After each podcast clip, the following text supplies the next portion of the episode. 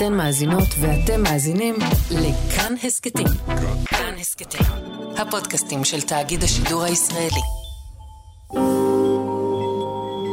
ישראל נגד יהודה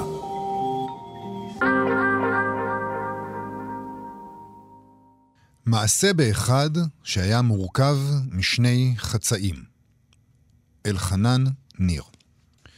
מעשה בשניים שהכירו באקראי, ונצתה בהם רוח, ופרחה אהבתם, ובאו בברית בשמחה גדולה, וחגו ורקדו כל הלילה, והמתינו זמן מה, כדרך שנהוג, אך טרם זכו בפרי בטן. ועברו השנים, והחלו השניים לדאוג על כך, שהרי דרך היא באדם שרוצה המשכיות. ונסעו השניים אל רופאים ומרפאים מומחים, ולא עלתה בידם. ונסעו למעוננים ולמכשפים מומחים, ולא עלתה בידם. ואף הפליגו למדינת הים לדרוש על הגדולים ביותר בתחום, ועשו השתדלות בדרך טבע ובדרך נס, ולא עלתה בידם. ותחפו החודשים ושמעו שבאחד הכפרים הרחוקים יש חוזה, ושהכל באים אצלו, ועומדים בתור תחת החמה הקופחת, ונדחקו אף הם ובאו אליו.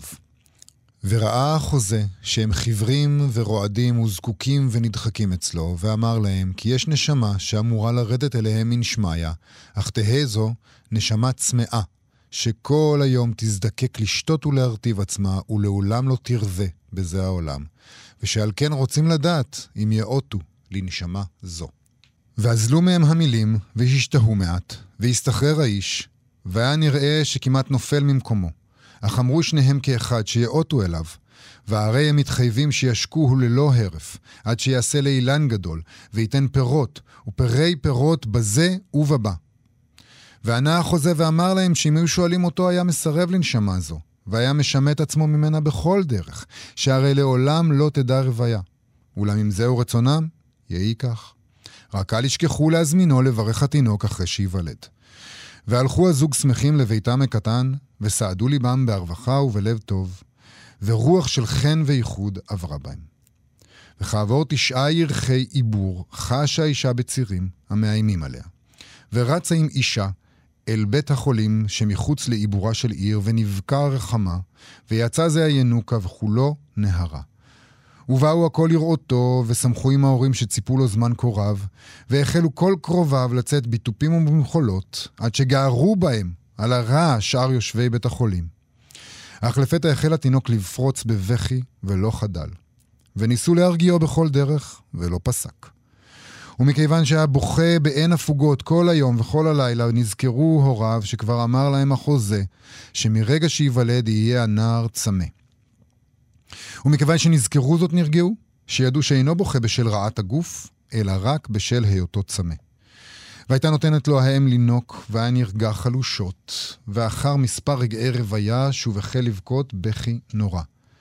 ושוב היו נותנים לו לינוק, ושוב נרגע מעט, ושוב חזר לבכיו, ולא ידעו מה לעשות עם זה התינוק שרעד בכל רגע מבכי בלתי נשלט. והיה האב הולך עמו לטיול באוויר, והייתה האם מניחה אותו על גופה ומניקה אותו, ושרה לו שירי ארס. והיה האב מלטף אותו אחר קוטלו. והייתה האם לוחשת לו לכשי הלב ואומרת לו, כמה חיכינו לך, כמה ציפינו לך, ומה יש לך לדאוג, הלא אנחנו עמך. ולא עזר דבר. והיה בוכה. ורק כשינק, נרגע. ומיד לאחר מכן שוב צמא. ושוב בכה, ושוב שתה ושוב בכה. ותחפו הימים, ולא מצאו לו השניים תשובה, ובכל הארץ כבר יצא קולו. והיו השכנים צועקים עליהם ומוחים בפניהם, שזה הקטן מפריע להם לנוח מעמל יומם. ומכיוון שהוא בוכה, גם ילדיהם שלהם בוכים כנגדו, ואינם מצליחים לישון את שנת הלילה. והיו הכל בוכים, ולא נמצאה לו רפואה. ונזכרה האישה שאמר להם אותו חוזה יוקד שיבוא לברך את הילד אחר שייוולד. והלכו ונדחקו אצלו, והביט עליו הקטן הבוכה. וקרב עיניו אל עיניו, אפו לאפו, ופיו אל פיו, והחזיק בשתי ידיו, והביט בעיניו, ואמר להם, הלא גופו מורכב משני חצאים, חציו מן האדמה וחציו מן המים. ושני החצאים נאבקים בו בללא הרף, לאום מלאום יאמץ. וכל אחד מהם חפץ לכבוש השני ולבולעו חיים. כדרך שהיום מבקש לבלוע את הלילה, והלילה את היום. ואף אם תנסו לערבותו במים לא יעזור ולא יצלח הדבר. שהרי הוא חייב להביא המים אל האדמה ולהשקתה, ובכל רגע הוא צועק ומייבב את צעקת האדמה אל המים, ואין לה מנחם. ומה נעשה? שאלו ההורים, וליבם לא עמד להם עוד.